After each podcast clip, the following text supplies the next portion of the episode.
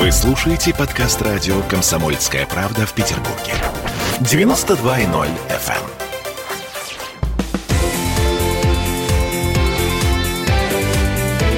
Картина недели. А это мы вернулись в петербургскую студию радио «Комсомольская правда». Я Дмитрий Делинский. Я Ольга Маркина. Ректор гуманитарного университета профсоюзов Александр Записоцкий. Вместе с нами заканчиваем подводить некоторые информационные итоги этой недели. Как-то совершенно незаметно э, на этой неделе э, произошло одно очень большое и важное, на мой взгляд, событие.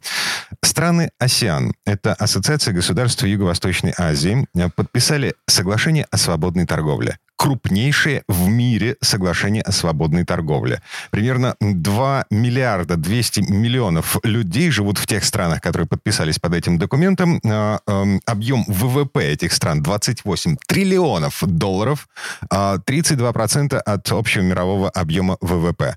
И, смотрите, Соединенные Штаты в этой вакханалии вообще никак не участвуют. Там Китай, Южная Корея, Япония, Австралия, Новая Зеландия, Сингапур, Таиланд, Филиппины. В общем, все, что находится по берегам Тихого океана в Юго-Восточной Азии, Соединенные Штаты в этом не участвуют. А Россия тоже. ну, это отдельно. Ну, это я просто... При этом был э, проект Обамы, да, котором не было Китая, года. Да, mm-hmm. а были Соединенные Штаты. Потом Трамп заявил, что они в этом участвовать не хотят, и они будут двусторонние договора э, заключать со странами на предмет вот, регулирования торговли. Не взлетело. Взлетел э, китайский проект. Я, кстати, не знаю, кто инициатор этого проекта. Я не, тоже не смотрел э, за этим подробно, но это все понятно. Китай может в этот проект войти свободно. Этот проект будет для него чрезвычайно выгодным. А Соединенные Штаты, войдя в такой проект, пострадают. Разница вот в чем. В период Обамы еще не наметился так явно упадок Соединенных Штатов, mm-hmm. в том числе экономический. То есть вот это нынешнее соглашение э, стран АСИАН – это э, конец гегемонии США? Вы знаете, что... Уже, уже явный конец гегемонии ну, Соединенных вот наш Штатов. университет проводит крупнейший форум ученых-гуманитариев, там, включая экономистов, юристов, там, культурологов и так далее. Крупнейший в мире, проводит ежегодно с 93 -го года. Он э, уже в нашем веке стал крупнейшим. С 93-го мы его раскручивали, начинали этот форум вместе с академиком Дмитрием Сергеевичем Лихачевым. Вот мы уже там 15 лет назад примерно, а у нас бывают э, ученые из 50 стран мира, 15 лет назад пришли к выводу, что Соединенные Штаты утрачивают роль лидера практически по всем параметрам. А кое-где еще они сегодня эту роль имеют. Там военная сила, там банковские системы, информационные технологии. А, соцсети и, и По пальцам можно mm-hmm. перечислить, но это все информационные технологии. А так они уже, вот даже по совокупному объему экономики, вы понимаете, что Китай их настиг.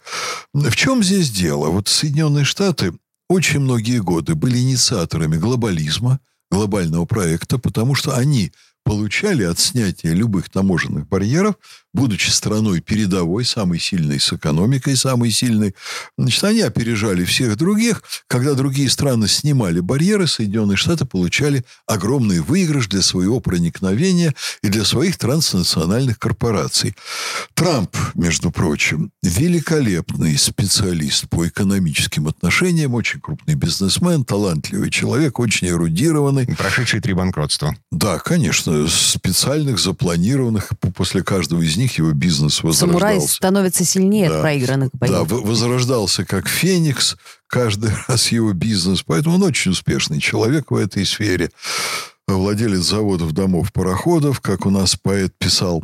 Вот. Он, в общем, первым из американской элиты публично дал понять, что вот эта ситуация реально свободной торговли, она убыточна для Соединенных Штатов. Это было не так сформулировано, но он стал проводить вот такую политику.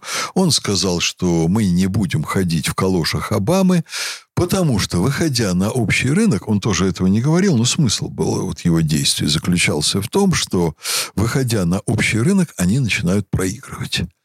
Ну, в первую очередь, конечно, тому же самому Китаю. Конечно. Вот. И он говорит, значит, какую избрал политику. Мы не можем вот доминировать на общем рынке, значит, мы должны используя свои другие преимущества, а ведь когда заключаются соглашения, вы понимаете, здесь на национальном уровне, вот если заключать двусторонние соглашения, в странах есть купленная продажная элита – которая очень сильно зависит от Соединенных Штатов, вот как в наших странах Балтии или как в Евросоюзе, там вся политическая элита подконтрольна Соединенным Штатам.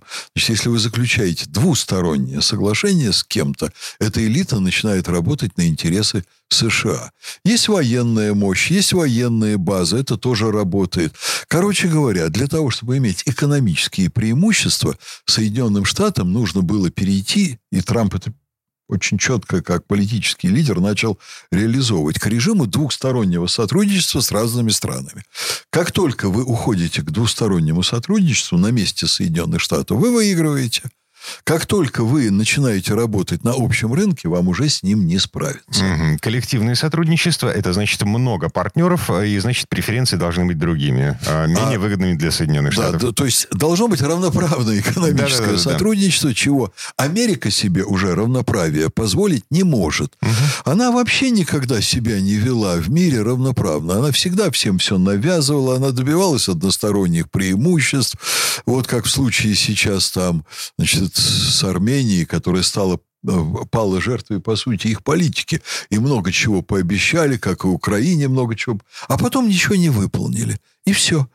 Вот. И значит, в каждой такой стране, вот, с которой Соединенные Штаты работают в двустороннем режиме или работают даже в многостороннем режиме, но они там доминируют, как, например, НАТО они доминируют, или как программа восточного сотрудничества, куда они затащили страны, включая Беларусь, между прочим, бывший целый ряд стран Советского Союза, они там доминируют, они там навязывают свою волю. Вот такое сотрудничество им годится – оно для них выгодно.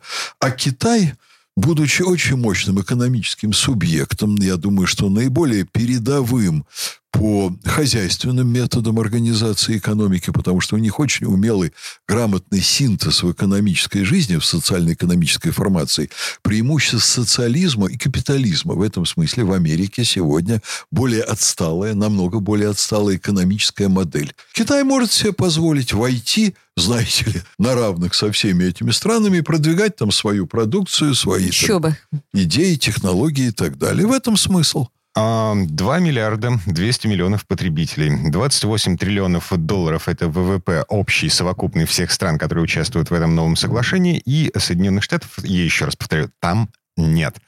Нет и России. Почему? Почему нет России, я сейчас сказать не могу. Я этим не интересовался специально. Но применительно к Соединенным Штатам, я, я думаю, что с Россией совсем разные другие причины. Я бы применительно к Соединенным Штатам сказал бы так вот с фразой из названия произведения Хемингуэя «По ком звонит колокол, колокол звонит по тебе». Да-да-да-да. Да, что касается России. Что касается России, я думаю, что существуют причины, по которым для нас на сегодня тоже невыгодно Такое входить. сотрудничество да. совершенно невозможно. Да. Нет, не невозможно, а по каким-то причинам невыгодно. Вот другое дело, что я на сегодня не располагаю достаточной информации, чтобы об этом высказаться. Так, ладно, поставим точку на сегодня, по крайней мере. Всем спасибо, хороших выходных. Александр Записовский, ректор гуманитарного университета профсоюзов. Ольга Маркина. Я Дмитрий Делинский. Пока-пока. Берегите Всего себя. доброго. Картина недели.